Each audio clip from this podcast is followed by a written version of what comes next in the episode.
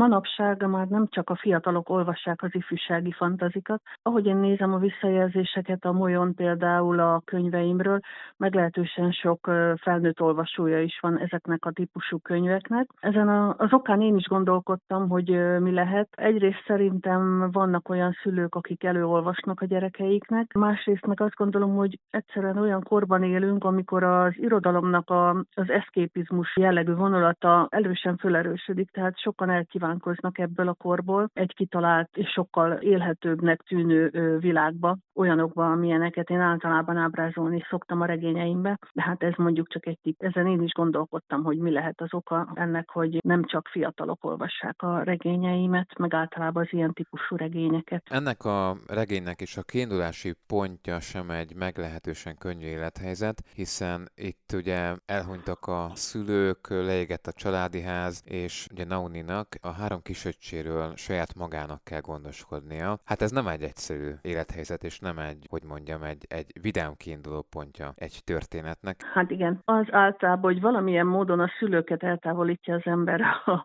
főszereplő közelébe, ez egy technikai fogás, ugyanis csak akkor képesek önálló útra lépni a fiatalok, hogyha a szülők nincsenek a közelben. Na most itt ennél egy tragédia ennek az oka, a többi regényemben máshogy oldottam meg ezt a dolgot, de a lényeg, hogy igen, általában nehéz helyzetekbe kerülnek a fiataljaim, ugyanis ezek egy kicsit, ha úgy nézzük, felnövekvés regények is, tehát abban a korban vannak, amikor elszakadnak a családtól, és meg kell tanulniuk az önálló útjukat, és rá kell jönniük, hogy kik ők. És ehhez az ilyen helyzetek szerintem sokat segítenek, az ilyen nehéz helyzetek, mint amiben Nauni is van. Egyszerűen a pozitív jelenvonásai felerősödnek ebben a helyzetben, tehát például az a gondoskodás, ami benne van mások iránt. Elsősorban az öccse iránt, de a regényben nem csak nekik próbál segíteni, hanem a nekropolis többi gyerekének is valamilyen szinten, amennyire tőle telik. Ami pedig a tragédiát illeti, amivel indul a könyv, tehát a tűzzel, az pedig egy alap dolog ahhoz, hogy az ő örökölt mágikus képessége, a füstmágia előtörjön belőle, és később a segítségére siessen minden nehéz helyzetben. Ugyanis a, a tűznél szívja magát tulajdonképp tele a teste ezzel a füsttel, amiben később a mágiája megnyilvánul.